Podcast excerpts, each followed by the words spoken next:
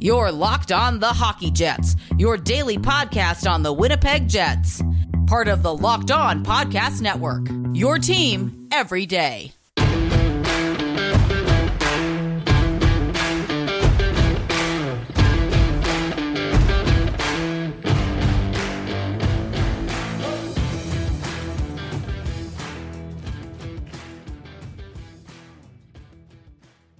Hello, friends, and welcome to the Locked On Winnipeg Jets podcast, part of the Locked On Podcast Network, your team every day. I'm your host, Harrison Lee, and I'm a Winnipeg Jets fan and an online blogger. You can follow me on Twitter at HLLivingLoco and at LO underscore Winnipeg Jets on Twitter. As always, if you like this episode and want to stay tuned for the latest and greatest in Winnipeg Jets news and analysis, be sure to like, follow, and subscribe on your favorite podcasting platform of choice, including Apple, Spotify, Google, and the Megaphone app. Doing so is always free and ensures you never miss another episode. Today's episode is brought to you by Built Bar. Go to builtbar.com and use promo code LOCKED15 and you'll get 15% off your next order. On tonight's show, there are a couple of different things I wanted to discuss. One of them will be the game against the Toronto Maple Leafs from this weekend, which I think a lot of people probably watched because I believe it was a nationally broadcast game, and well, yeah, didn't exactly go according to plan. There is some more urgent discussion to be had before, though, and I think it's a, uh, a little bit of a troubling point that's come out for the Jets. It is, in fact, that Adam Lowry and Nikolai Ehlers are both going to miss tonight's game against the Edmonton Oilers. Now, what gets even more worrying is that Ehlers is out for the remainder of the regular season. I don't recall which hit actually sidelined him. It might have been the Muzzin hit, and it's not entirely clear what he's specifically ailing from, but it does seem like the Jets have shut him down at least for the foreseeable future. And for the Jets, that's going to be a serious problem. Ehlers has been one of our most consistent, even strength, and power play contributors, which leaves the Jets with not many offensive options capable of handling transition the way he does. I think Ehlers is one of our best forwards. He's certainly been one of our team's MVPs. If Connor Hellebuyck didn't exist, he'd be this season's MVP by a pretty fair country mile, so I think it's very hard to overstate how important Ehlers is to this team, and certainly to how Winnipeg likes to create and his absence for any sort of extended stretch beyond the regular season is going to be a real problem. It's going to suck already as it is because having, you know, a, a huge absence of of what Ehlers brings to this team throughout the regular season, which is still like seven or eight games, you know, that's that's not exactly an insignificant amount of time to be without one of your star players, especially somebody who is as good as Ehlers is. So I don't really know how Winnipeg is going to try and compensate. This might be a time where we actually see Cole Perfetti, or at least ideally we would see him. I doubt we will. I think the Jets are going to turn to other guys first. But Winnipeg just doesn't really have anyone capable of replicating what Ehlers does for this team. So I know that the Jets are going to have to figure something out. I'm not exactly sure about tonight's plan. We'll talk about the lines in just a moment, but the other absence that is going to be notable is Adam Lowry on that third line. He took an injury the other day where he was, um, of course, elbowed. I don't know if it was intentional or not, but he did take a bit of a high hit. He hasn't been announced with an official diagnosis, but I think a lot of people are suspecting he has a, some sort of a concussion based on the style of hit and his reaction to it and the fact that he went down the tunnel and did not come back looks like it is a head trauma, so I would not expect him to suit up anytime soon for the Jets. He was in the non contact jersey today, but I don't think that means he's going to be back within the next couple of games. It'll probably take a little bit of time before he's fully recovered. The Jets can survive a little bit easier without Adam Lowry just because they actually have genuine center depth. Which, speaking of that center depth, it is going to be tested tonight as Winnipeg has completely thrown the blender together and come up with a very different looking top nine. So, Connor Dubois and Wheeler will be on the top line, Copp, Scheifele, Appleton will be on the second, Vesalainen and Stastny and Perreault are on the third line, and the fourth line is Harkins, Thompson, and Lewis. If you ask for my assessment of these lines, I honestly can't really tell you because I don't know. I don't really know what to make of any of these units. I would have to see them in action. My gut feeling is it will probably work out decently enough, especially against a team like Edmonton that's mostly a one line unit. But then again, the Jets have also really struggled against any other unit when Dave Tippett basically shuts down the neutral zone. So we'll have to see how the Jets handle this. You know, off the rush, that's something that Tippett defends really well with that Oilers roster. It's something that the Jets have really not been able to solve so far. Maybe this lineup will finally get it done. I just don't really get it 100%. You know, I think that we're really late in the season to be trying out multiple centers where the Jets basically used them as wingers previously. It's kind of funny that it's taken them this long to do it. Maybe this lineup will actually be good enough to do something in the postseason. We'll find out. The power play units also got a bit of a mix up. Scheifele, Wheeler, Stastny, and Appleton, as well as Pionk, are on the first one, and then the second unit is going to be Dubois, Connor, Copp, Perreault, and Morrissey. Pionk on the first power play unit, good. The second power play unit, gonna be a problem with Morrissey on the back end, especially without Ehlers on that unit. Morrissey's just not really somebody that I see as particularly effective on the power play. You know, we certainly know that his even strength scoring rates are not exactly you know, uh, points wise, he does get assists and whatnot, but as far as like his actual shooting presence is concerned, not really something I'm looking for. That second power play unit really works best when it has a really rapid cycle, really quick, you know, one touch passing and, and stuff that allows them to stretch out defenders very quickly. If you're having Morrissey take point shots all the time, that could take away from what makes that unit so effective. When Pionk actually shoots from the point, he takes very good shots. They tend to be on target, they find open gaps in shooting lanes. They have a, uh, a pretty good presence to actually work their way through defensive structures and beat goalies from distance. So I, I feel like Pionk's shooting is actually dangerous. Morrissey's release is just not that strong. And it leads me to wonder what exactly Morrissey's going to bring to the second unit. So we'll find out. I don't know if there's any really better options. Um, aside from that, the only other lineup change is that Logan Stanley is benched in favor of Jordie Benn, which, eh, whatever, I guess. I don't even know what to say about this change. Stanley's not been good, um, and neither has Benn, so at least we'll find out if Benn is capable of recovering form. Hopefully, he'll be like a serviceable third pairing guy, but I'm not really holding my breath on this one. Uh, as far as that's concerned, I, I just don't really know what to make of this team. I think the Jets are in kind of a strange spot. Ehlers out is a huge loss. I don't really know how they're going to handle against, uh, you know, better teams that are, are definitely playoff contenders. The Jets aren't always good against bad teams either, so it's not like it's just playoff contenders that gives Winnipeg fits.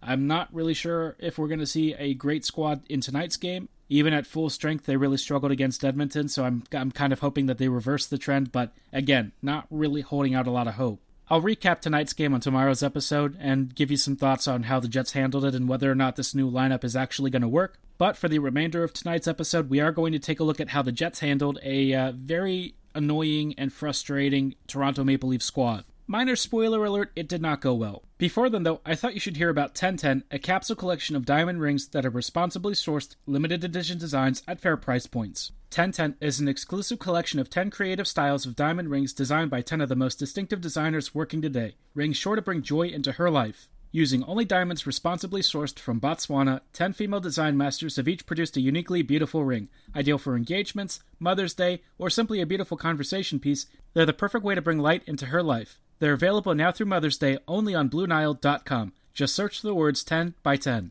This collection features high quality, fine jewelry that will surprise and delight, and they're fairly priced, so you can give her something special and truly meaningful. The ring from Plot Boutique is amazing. It's so simple and clean, but the vintage details are just incredible. It's a perfect little ring that's so timeless and would make the perfect gift. If you're on the hunt for the perfect, unique ring she'll treasure forever, you're definitely going to want to check this one out. They won't be around for long, so don't delay. Find them now by searching the words 10 by 10 only at BlueNile.com. Again, that is 10 by 10 at BlueNile.com. Welcome back to this episode of the Locked On Winnipeg Jets podcast. We talked a little bit about some major injuries to the Jets forwards who have uh, now actually changed the way Winnipeg is going to be playing in this upcoming game against Edmonton, but we'll talk about how that game ends up panning out tomorrow. Tonight, we're actually going to focus on Winnipeg's game over the weekend against the Toronto Maple Leafs. Before we dive into what was a bit of a disaster class, I wanted to give you a heads up about why you need to be tuned into the Locked On Podcast Network's NFL draft coverage. This year, the Locked On Podcast Network is partnering with the Draft Network to cover the NFL Draft live. Get insight and analysis from Locked On local experts and the Draft Network's national experts. Subscribe to the Locked On NFL YouTube page to watch live three day coverage of the NFL Draft April 29th through May 1st. I hope I catch a few of you wonderful Ravens fans there, and if I see any Steelers fans, don't worry, you're also allowed, just, you know, don't tell me you're a Steelers fan. NFL action aside, it's now time to focus on NHL action between Winnipeg and Toronto, which, yeah, um, so the first couple of minutes of this game I thought were actually pretty fun. Winnipeg looked like they were up for it. Like in the first minute, they scored a beautiful goal where Stastny, Ehlers, and Dubois had a really great zone entry, a really great give and go, and then a perfect goal from Nikolai Ehlers to finish off the play. It was an excellent rush opportunity and for me, honestly made me excited for how this game would turn out. I thought Winnipeg was going to have a much better effort and, and maybe even win this game. A bright start for the Jets against the Leafs, you know, I, I think that's something that everyone would be anticipating, everyone would be excited for, and certainly after the lackluster effort against the Oilers a few nights ago, as well as the somewhat closer loss to the Leafs uh, just the, the evening or so before, I felt like the Jets actually had a pretty good chance. You know, maybe a couple of losses in a row would put the Jets in a bit of a foul mood, they'd be angry, they'd be ready for a win. Unfortunately, what followed was um, not quite what I was hoping for.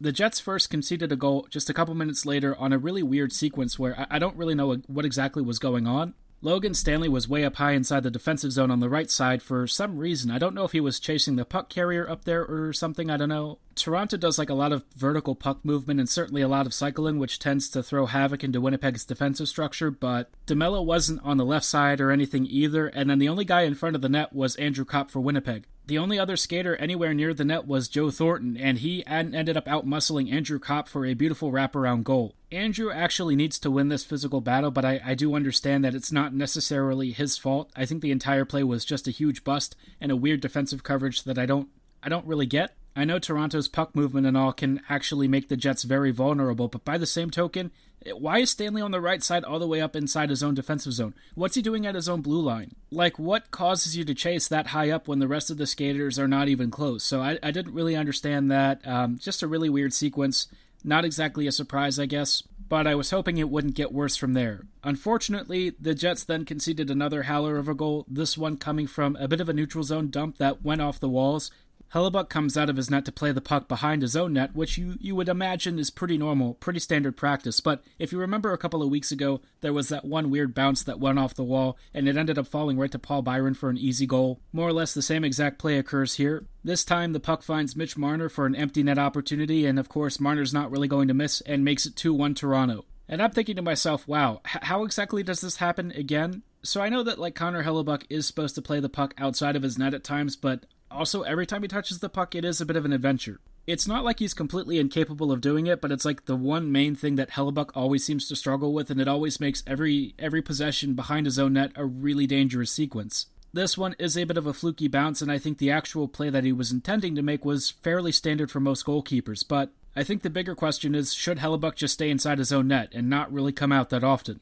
Actually a fair and legitimate question. It's like the only thing that he's like seriously weak at for some reason, and it's kind of funny because it, it's like a continual problem. He's really confident in his puck handling, even though that's like the only thing he's bad at. It's not like he's alone in this either. A lot of goaltenders don't really handle the puck all that well, which is why Mikhail Berdin is actually super fun to watch. When you see Hellebuyck getting caught on a really weird bounce like this, though, a lot less fun. Unfortunately, when the second period rolled around, things didn't really get better. Winnipeg ended up conceding another goal.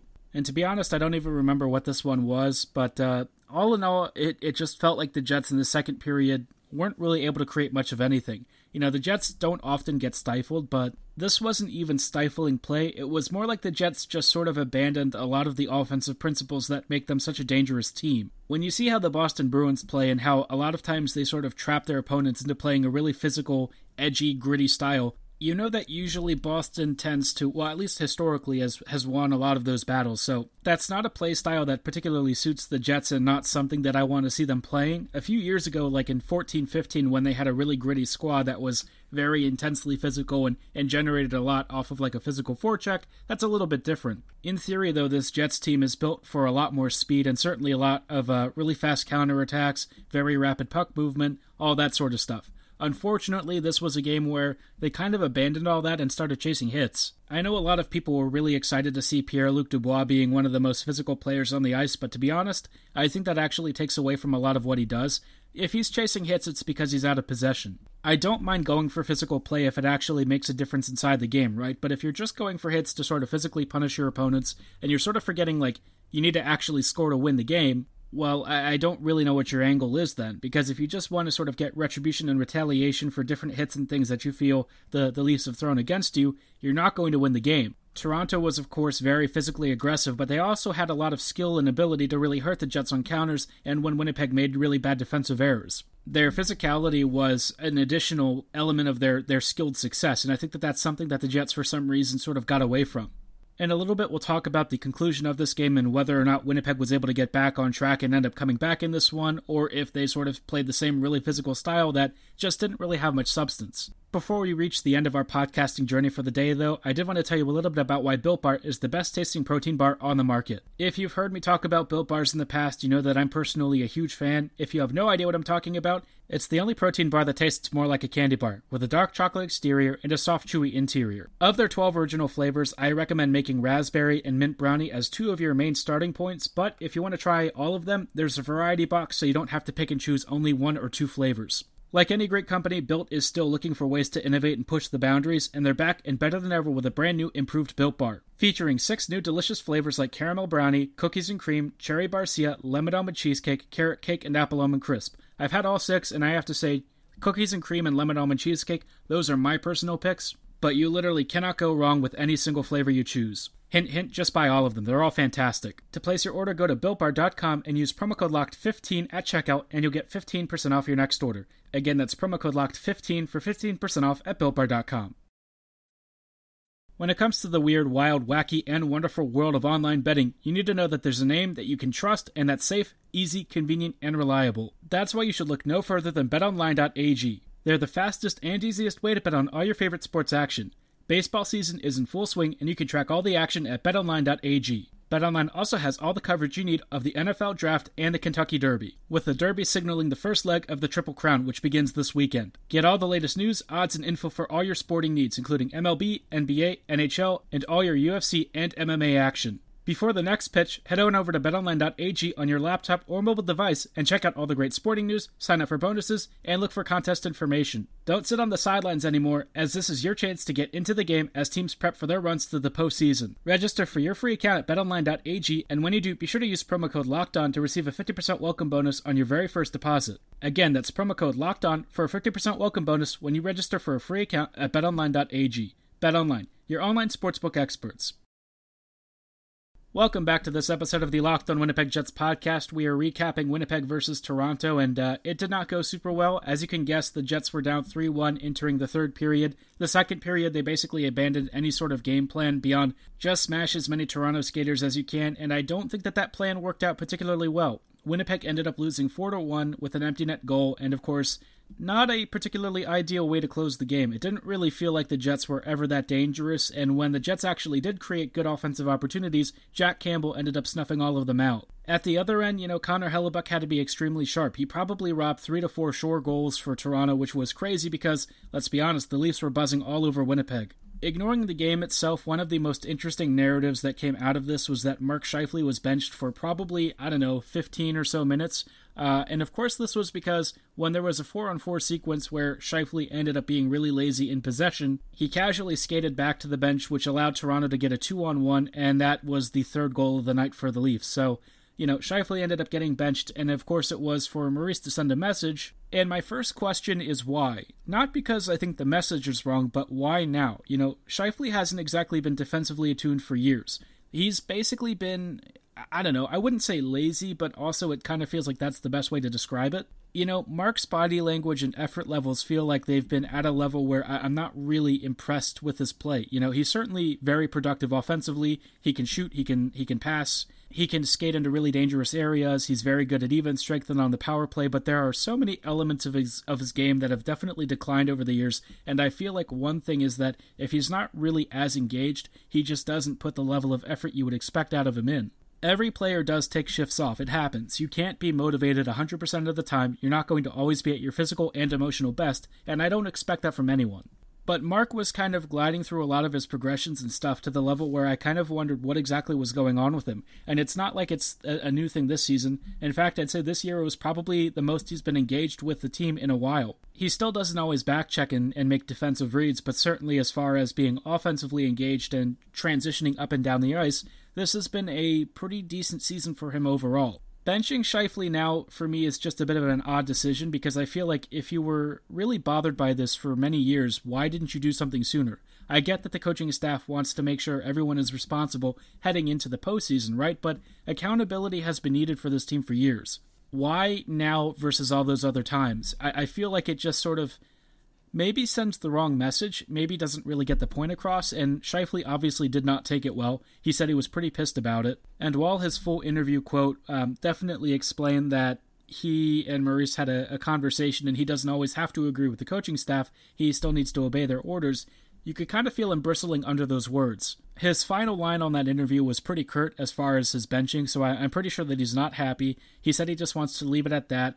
And uh, yeah, not exactly a great situation if your first line center is kind of pissed at his ice time and he's also not really pulling his weight in certain areas, it does make you wonder what the relationship on the back end is like. You know, Scheifele is very important to this team, but I also wouldn't be surprised if there is a rift between him and the coaching staff.